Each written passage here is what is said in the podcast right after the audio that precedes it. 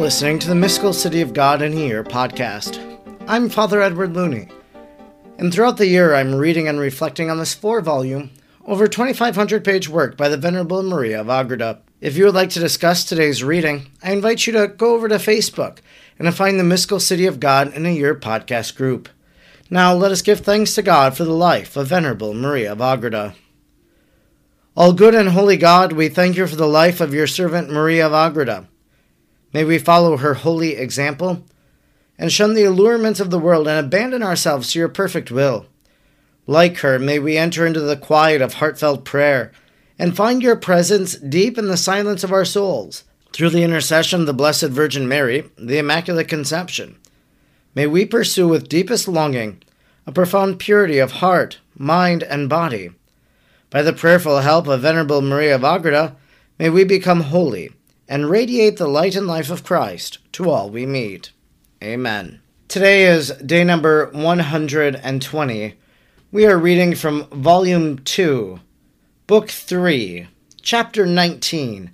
Today we are reading paragraphs 248 to 253.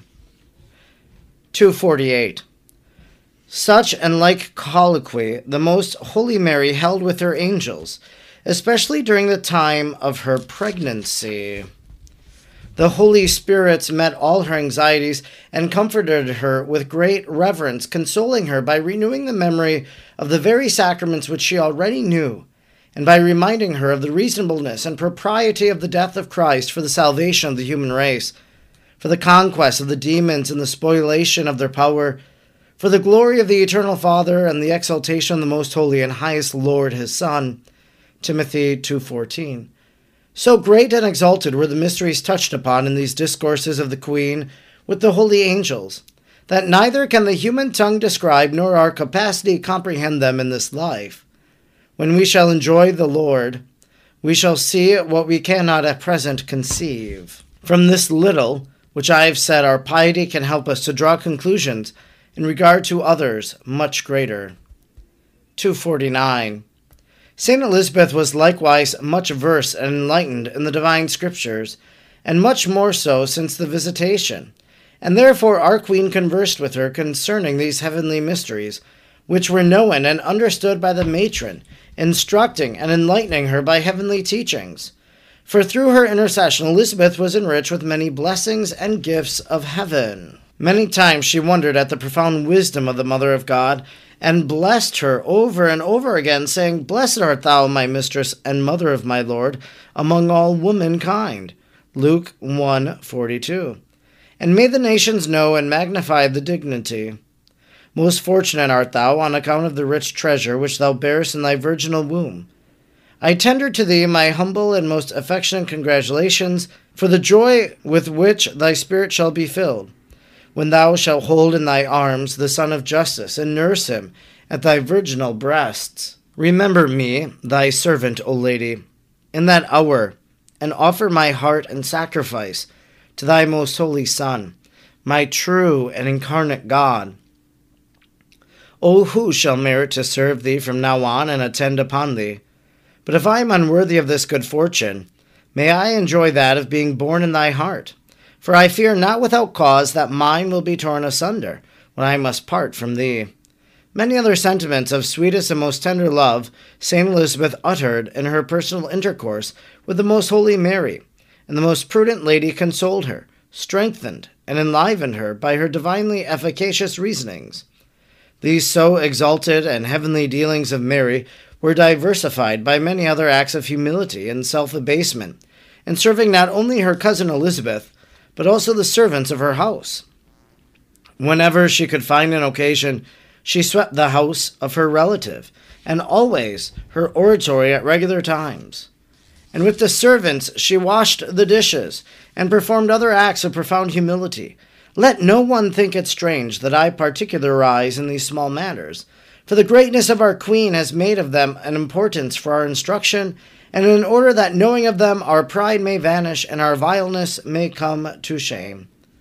When Saint Elizabeth learnt of the humble services performed by the Mother of Piety, she was deeply moved and tried to prevent them, and therefore the heavenly lady concealed them from her cousin, wherever it was possible. 250. O Queen and Mistress of heaven and earth, my protectress and advocate, although thou art the teacher of all sanctity and perfection, lost in astonishment at thy humility, I dare, O Mother, to ask thee, how is it possible that, knowing of the only begotten the Father within thy virginal womb, and wishing in all things to conduct thyself as his mother, thy greatness should abase itself to such lowliness as sweeping the floors and similar occupations? Since according to our notions, thou couldst, on account of the reverence due to thy most holy Son, easily have excused thyself without failing against the duties of thy most perfect motherhood. My desire is, O Lady, to understand how thy majesty was governed in this matter. Answer and instruction of the Queen of Heaven. 251. My daughter, in order to solve thy difficulty more explicitly than has already noted down in the foregoing chapter, Thou must remember that no occupation or exterior act pertaining to virtue, no matter how lowly it may be, can, if it is well ordered, impede the worship, reverence, and exaltation of the Creator of all things. For these acts of virtue do not exclude one another, but they are all compatible with one another in the creature, and much more in me who lived in the continual presence of the highest good, without ever losing it out of sight by exterior activity. I adored and remembered God in all my actions referring them all to his greater glory. And the Lord himself, who orders and creates all things, despises none of them, nor is he offended or irritated by their smallness. The soul that loves him is not disconcerted by any of these little things in his divine presence, for it seeks and finds him as the beginning and the end of all creatures. And because terrestrial creatures cannot exist without these humble performances, and without others that are inseparable from our lowly condition and the preservation of our nature. It is necessary to understand this doctrine well, in order that we may be governed by it. For if we engage in these thoughts and occupations without reference to their Creator, they will cause many and great interruptions in the practice of virtue and in our merits, as well as we have right use of interior advantages. Our whole life will be blameworthy and full of reprehensible defects, little removed from the earthliness of creatures. 252. According to this doctrine, thou must so regulate thy terrestrial occupations, whatever they may be, that thou do not lose thy time, which can never be recovered. Whether thou eat, labor, rest, sleep, or watch in all times and places, and in all occupations, adore, reverence, and look upon thy great and powerful Lord, who fills all things and conserves all things 1 Corinthians 10:3, Matthew 11:29.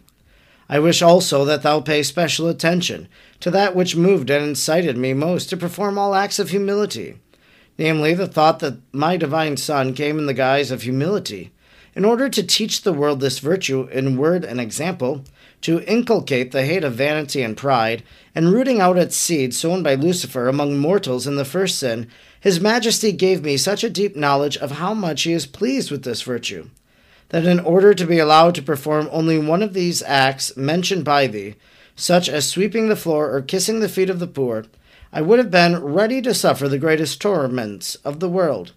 Thou wilt never find words to express the love for humility which I had, nor describe its excellence and nobility.